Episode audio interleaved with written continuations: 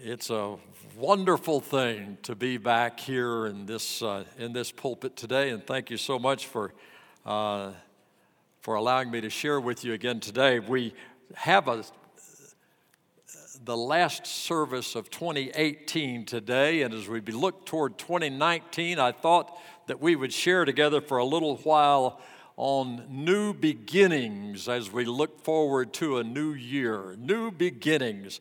Our text is going to be found in Genesis chapter 35, verses 1 through 5, and that is uh, where Jacob is getting his family ready to go back to Bethel. God has told Jacob to take his, his uh, whole family and all of his people and go back to Bethel where he had first had an encounter with God. And so we're going to use that as an illustration of some things that we can do. But uh, before we get into the text, just different ways of dealing with issues that come up into the church I thought you might find interesting. A small town had three churches, a small town in the south had three churches, and the churches all had a problem with squirrels in the church building, and they had to figure out a way to deal with these squirrels in the church building. Now, the three churches were Presbyterian, Methodist, and Baptist. The Presbyterian church, believing in predestination, felt like they were just predestined to have squirrels, and so they just learned to live with them. Can't do anything about it. We're predestined to have squirrels. We're just going to have squirrels. And so during the service, squirrels would run by. Sorry, we're just going to have to live with the squirrels. The Methodists, being some of the nicest people in the world, decided they would treat the squirrels with kindness. And so they trapped the squirrels and took them out to the park and let them go. And within three days, the squirrels were back. But that was just a nice way to treat the squirrels. But the Baptists, they came up with the best plan of all. The Baptists voted them in, made them members, and then only saw them at Christmas and Easter.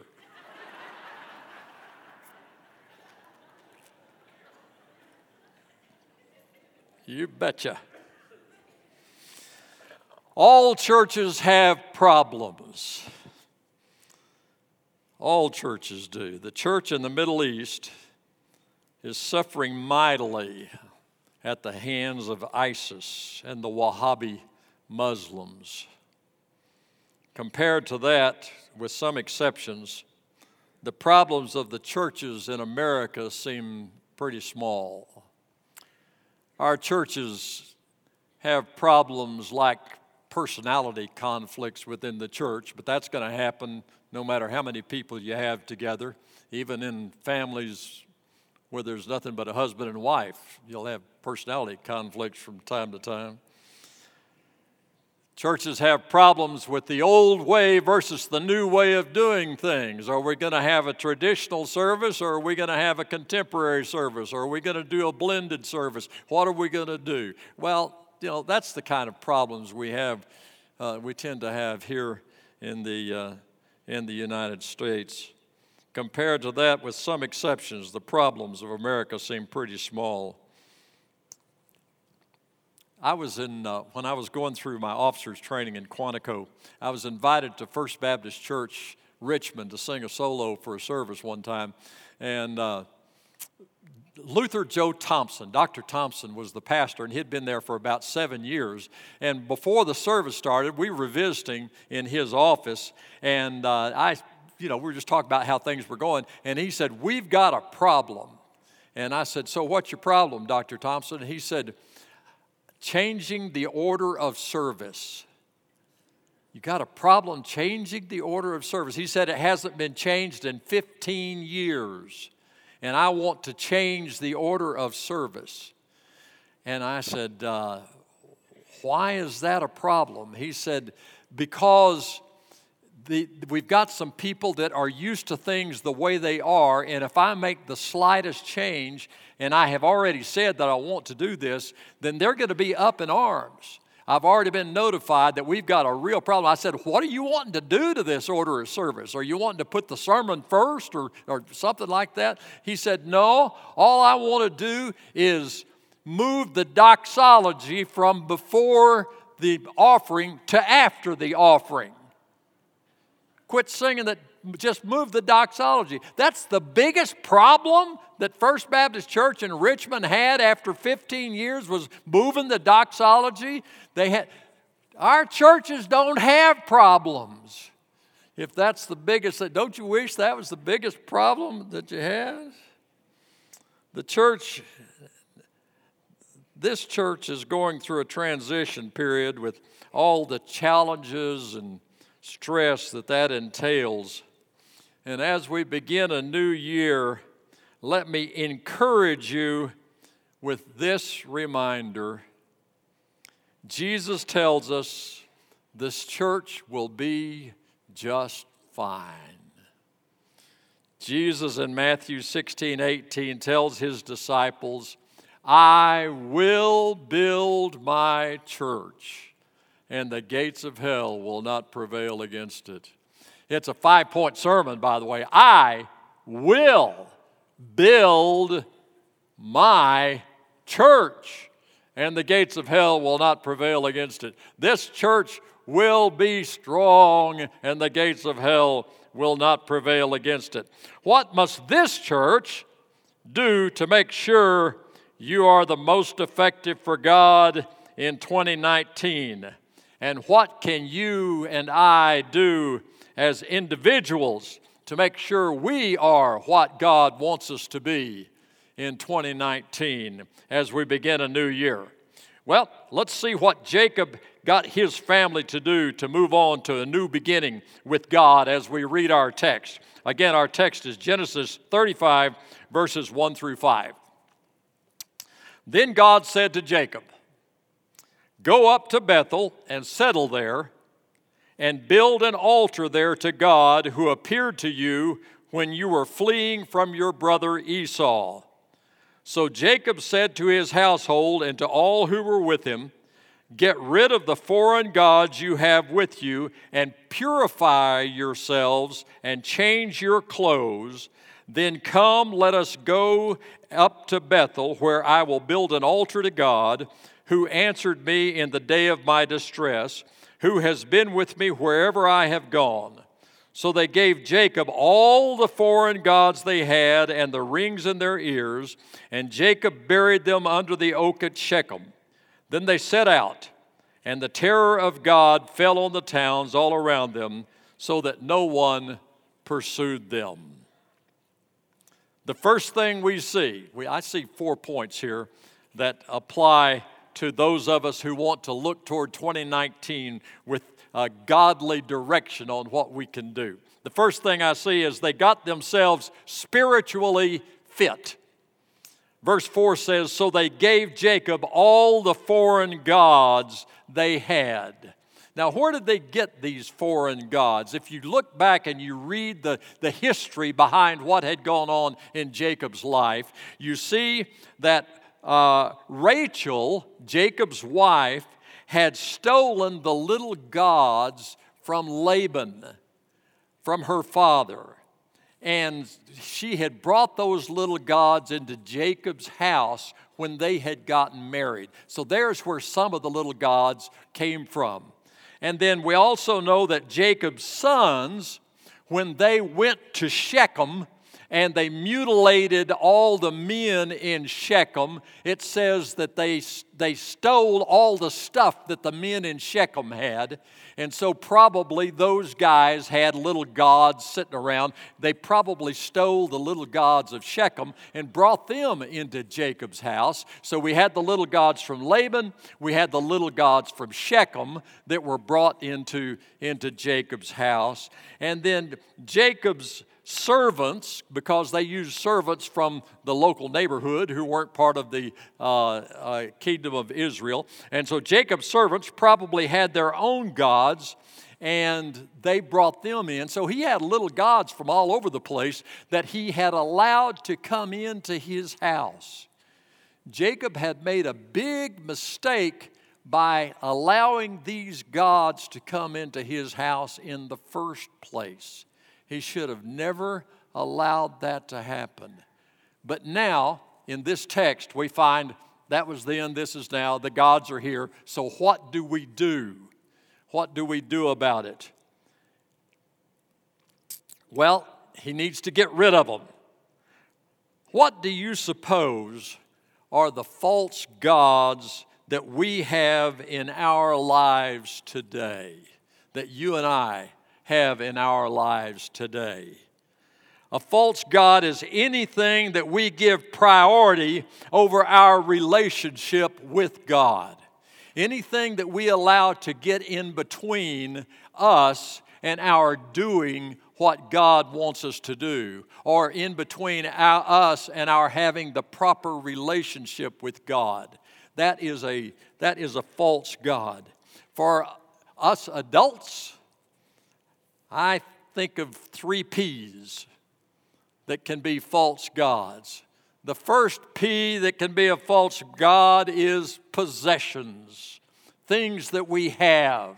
Wanting more stuff can get in the way of our having a right relationship with God. We want better stuff, we want newer stuff, we want shinier stuff, we want stuff with more gigabytes.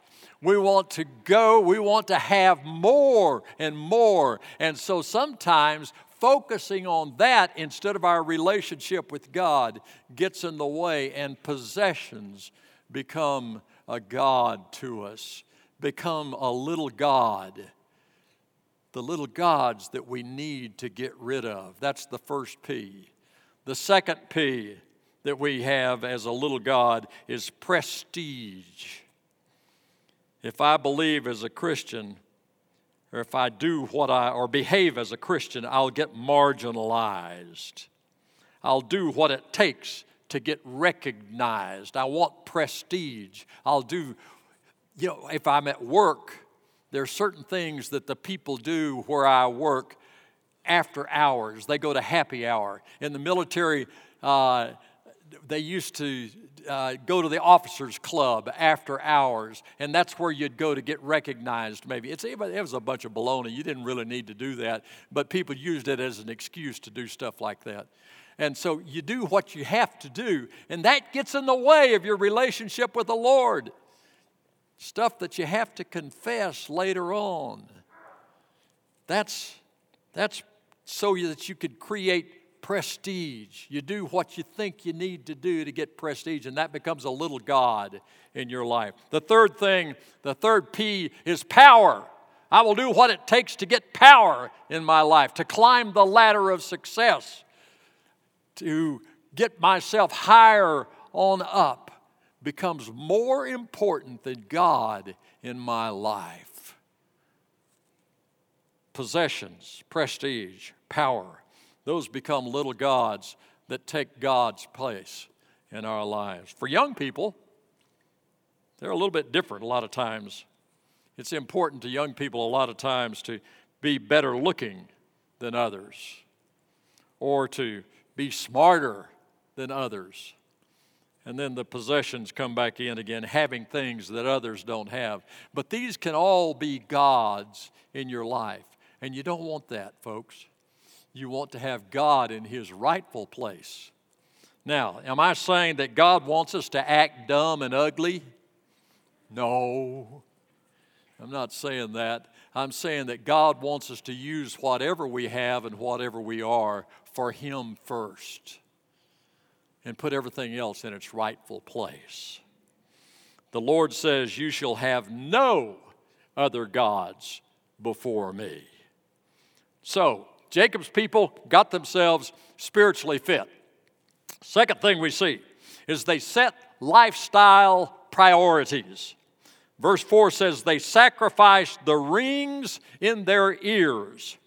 Earrings were considered symbols of worldliness, in much the same way dressing suggestively or having certain kinds of tattoos is considered worldliness today.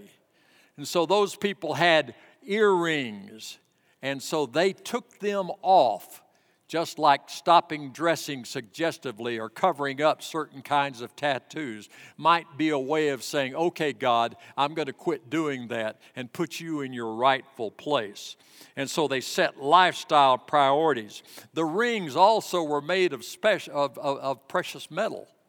And so they were not only sacrificing the way they looked, and, uh, but they were also sacrificing something that was expensive for God. They took those rings off and they gave them to Jacob. And here's some more symbolism only free people wore earrings.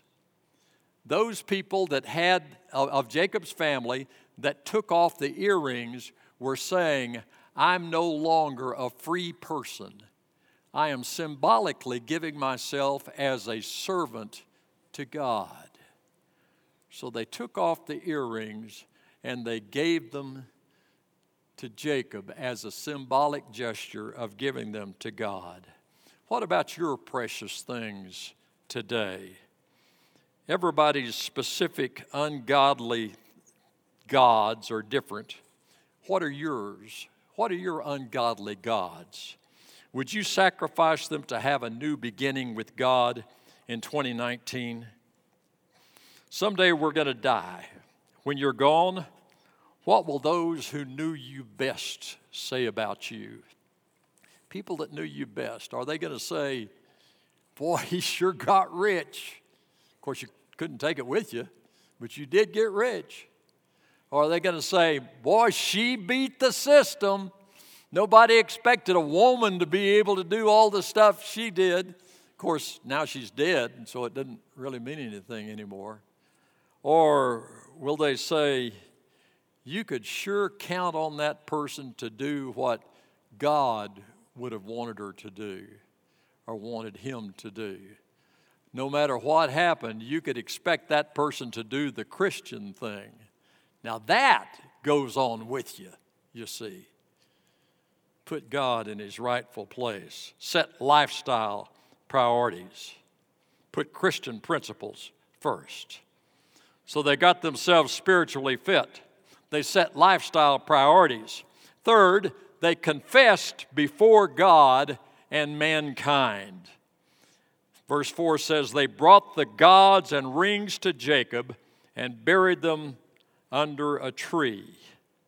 The purpose of this exercise was to purify themselves uh, before God. Verse 2 says that that's what they were supposed to do is purify themselves. They went through all of this for that purpose. Before they set out on their journey, God had set before them. So how do we purify ourselves today? How do we as a group of folks that call ourselves Christians now purify ourselves today. We get there by humbly and brokenhearted before God, admitting sin in our lives, admitting that we have something going on, and begging forgiveness and offering ourselves to God to do whatever He wants us to. That's how we purify our lives, getting rid of the gods in our lives and coming before God and asking forgiveness and saying, Oh God, whatever you want me to do, I'll do. I, brokenhearted, come before you. Offer myself to you to do whatever it is. Just show me the way. Psalm 34 18. The Lord is close to the brokenhearted and saves those who are crushed in spirit. Psalm 51 17. My sacrifice, O God, is a broken spirit, a broken and contrite heart. You, O God, will not despise. Dr. Charlie Culpepper some of you all may have known him. Dr. Culpepper was a Southern Baptist missionary in the Shantung province of China back in the 1930s.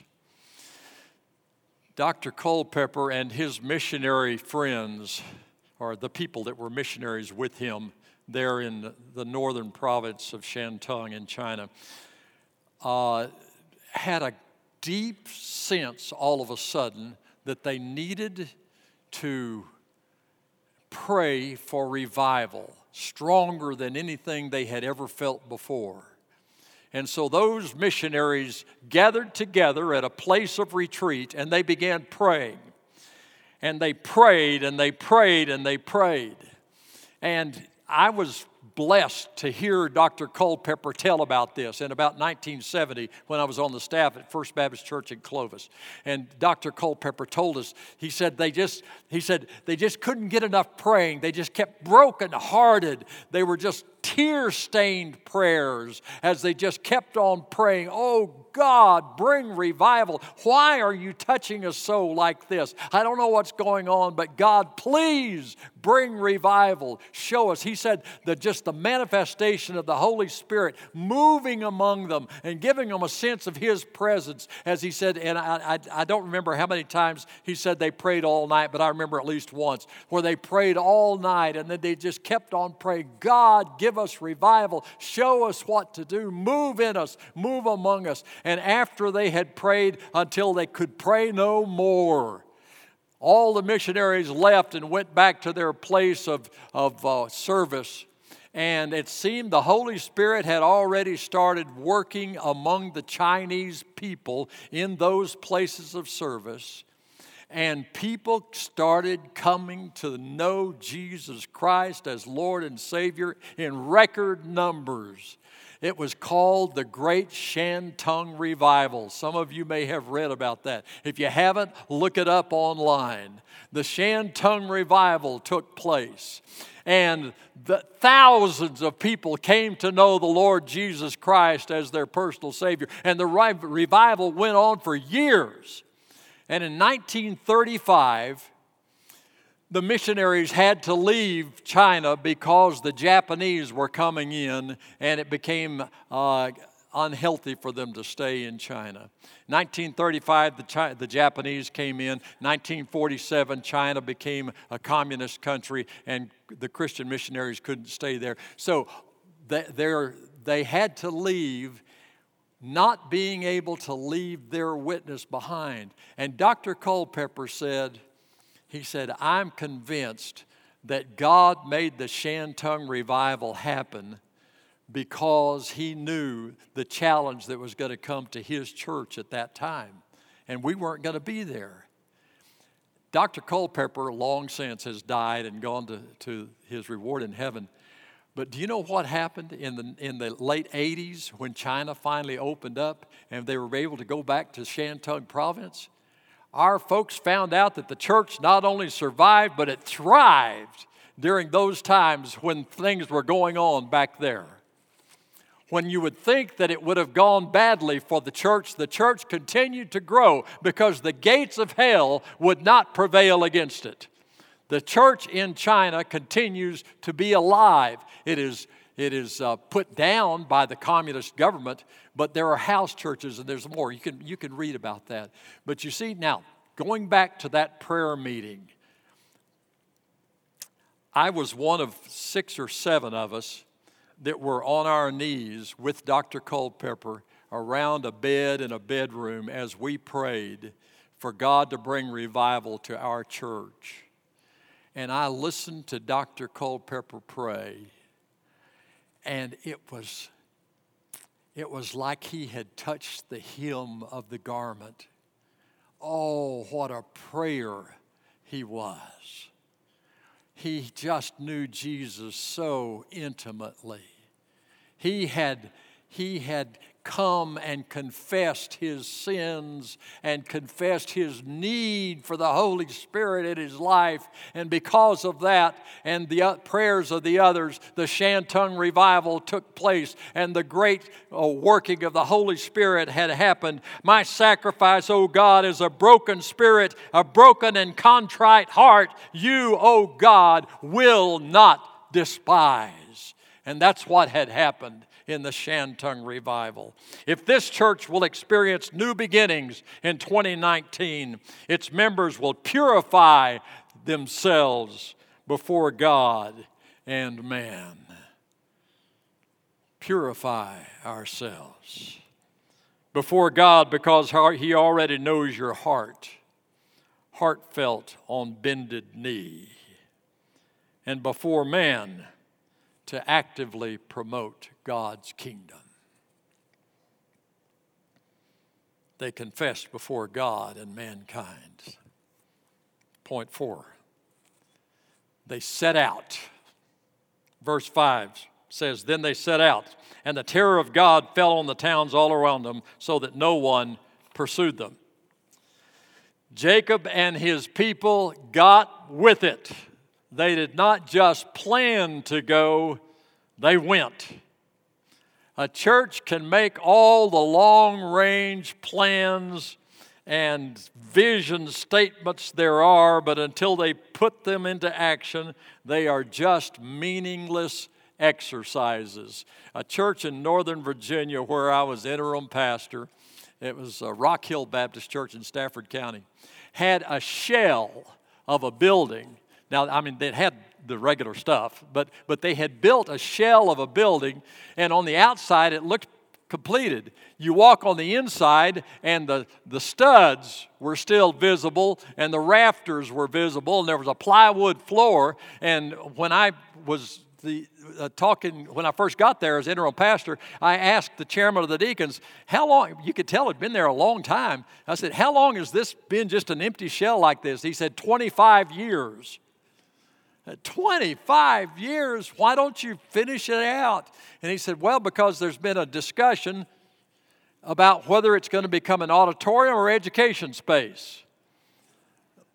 For 25 years. And so I said, uh, after I'd been there, and I, I, was interim pastor for like a year, and uh, as uh, before we got to the end of the time that I was going to be there, I, I said to the church, I said, "Folks, y'all are going to call a new pastor. Are y'all going to saddle him with this thing?" And I said, "Let me ask you a question. How many of you want it to be a new auditorium?" A few hands went up. I said, "How many of you want it to be education space?" Most of the hands went up. I said, "There's your answer." Now, I'm not a member of the church, so I couldn't make the decision, obviously. But I said, I recommend that at the next business meeting, somebody stand up and make a motion, you turn it into education space. Y'all can do what you want to, but that's just my recommendation. And that, you remember my, you remember my sermon about be a Dora? After, you know, when a decision's made, that everybody get on board? And so uh, I, I, said, I recommend that everybody get on board with this thing and let's have it done by the time your new pastor comes so that you don't have to mess with it anymore. And they did that. And so they hired an architect, and by the time the new pastor came, they had already designed it, and then he got to put his input. And a year later, after the new pastor came, I was invited back to uh, speak to his one year anniversary, and he took delight in showing me the new education space, which had a new pastor study. Yeah, and new and, and all that stuff which they had all they had done because all the plans in the world are not worth a hoot if you don't get with it. And they did that. The church voted to make it happen and they made it happen. You see just get with it was what jacob was being told here. And god was with them. Is one of your fears about committing totally to the Lord that He will bring you out on a limb and cut it off? Is that what you're afraid of? Are you afraid you'll lose your friends if you commit yourself to Christ? My mentor and pastor at Clovis, Walter Hunt, used to say, Are you afraid you'll lose your friends if you become a Christian? Don't worry about it. Your friends will drop you like a hot potato. But God has new friends for you and a new way of life for you, and it'll be so much better than what you've had before. Don't worry about losing your friends. Deuteronomy 31 6 speaks to that. Be strong and courageous. Do not be afraid or terrified because of them, for the Lord your God goes with you. He will never leave you nor forsake you. I close with this illustration. Ira Sankey was the music director for Dwight Moody back at the end of the, uh, the uh, 19th century. And Ira Sankey was visiting a ranch in Montana. And uh, a rancher friend owned the ranch, and Ira was just visiting that. And they were out walking around the ranch one day, and his friend looked on the horizon, and what looked like a cloud, his friend recognized was not a cloud at all, but instead it was a, a cloud of smoke. And he said, Uh oh, there's a range fire burning, and it's moving this way. He said, We've got to get ready for that fire that's coming our way. And so they hooked up the team of horses to a plow and they began plowing furrows around the farmhouse and around the corral. And they drove all the cattle in that they could. And so they, they brought, they, they made the place as secure as they could for when the range fire came there, that it would protect the house and the barn and the corrals and, and the livestock that they could save. And after a while, the range fire burned right up to the, the fire break that they had plowed and then burned on past the, the farmhouse and then uh, the ranch house and then went on.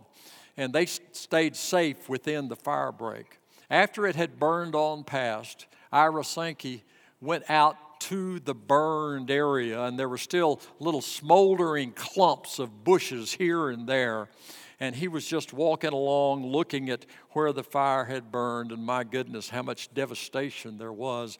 And one of the little smoldering bushes there he saw, and he just kicked it with his toe of his boot. And it wasn't a bush at all, but it was a mother hen. And when he kicked it, a whole bunch of little chickens came running out from under the wings of the mother hen that had burned to death, but had protected all those little chickens and kept them alive. And as a result of that experience, the mother sacrificing her life to keep all those little chickens alive, Ira Sankey wrote the song, Under His Wings. And the song says, Under His wings, under His wings, who from His love can sever? Under his wings my soul shall abide and safely abide forever. Jesus offers us protection under his wings, so to speak. He sacrificed himself so that we could pre- be protected now and forevermore under his wings. Out of chaos can come new life, an opportunity for a new beginning. This church is between pastors with important decisions being made. It's a naturally chaotic time for a church, a time from which new life can spring. This new life must begin in its leadership and its membership. Where do you personally stand in your relationship with Jesus Christ this morning?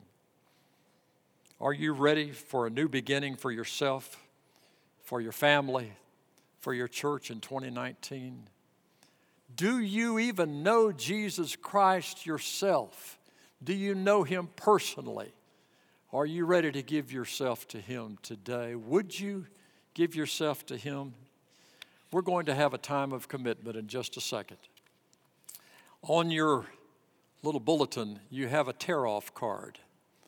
And down at the bottom of one side of it, there are several questions.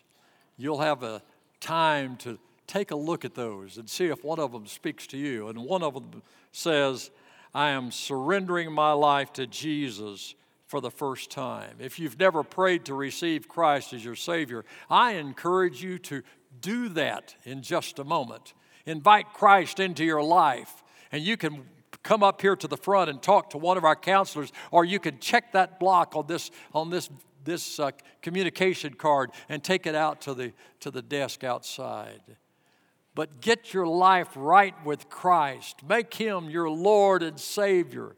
Get to know Him personally in a way that you've never known Him before. And, Christian, you can renew your commitment to Him. Would you do that? Would you please stand and bow your heads with me now? Would you please stand as we enter this time of commitment to the Lord? Lord, I pray now as we come to this time of commitment that everybody in this room will look seriously at what you want us to do. Help us to be faithful to you. Help us to be open to your leadership through the power of the Holy Spirit. Help us to hear what you want to speak to us.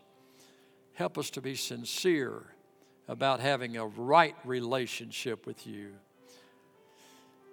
Now, my friend, if you've never prayed to receive Christ as your Savior, if you don't know Him, if you've never been born again, you can do that right now. The process is this you acknowledge that you have sinned. The Bible says we all have. For the all have sinned and come short of the glory of God. And the payment for sin is death. Romans 6:23 says the wages of sin is death. And that's talking about eternal separation in a place the Bible calls hell. The most awful, horrible situation that you can be in. If you don't know Jesus Christ, that's where you're bound to spend eternity. But Jesus was sent. God said, I, God so loved, the Bible says, God so loved the world that he gave his only begotten Son. Jesus was sent to die to pay for your sins so you wouldn't have to. All you have to do is talk to God and say, God, I accept Jesus' death as payment for my sin. I invite him to come into my life and to be my master. I give myself to you right now. Please make me your child. Would you do that? Would you pray to invite Christ into your life? Oh God, I pray that right now, those who don't know you will pray to receive you as their Lord and Savior, and that they will make that a public commitment. If you need to pray to receive Christ and you want to talk to somebody about next steps, we have counselors waiting at the front to talk to you right now. Or, Christian, if you just need to commit your life to Christ, talk to Him right now to recommit your life to Him. Whatever the decision that you need to make, while we have just a couple of minutes of time now, you give your life to Christ afresh and anew. Christians praying.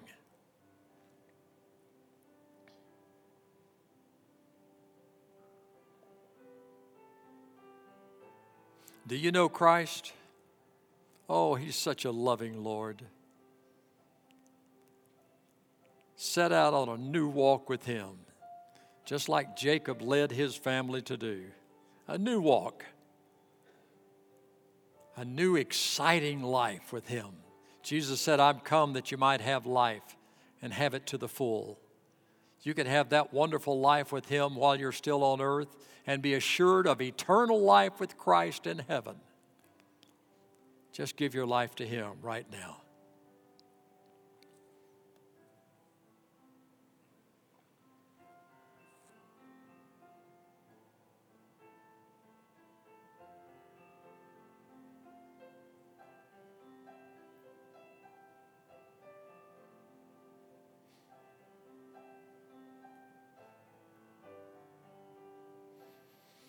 Dear Jesus, I thank you so much for giving your life for us. And I pray that not one of us will leave this room without having done business with you. And that you will indeed help us to be faithful to you in all that we say and all that we do. In Jesus' precious name, amen.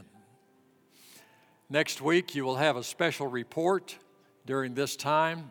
And then I will see you in two weeks as we talk about I will lift my eyes to the hills whence cometh my help.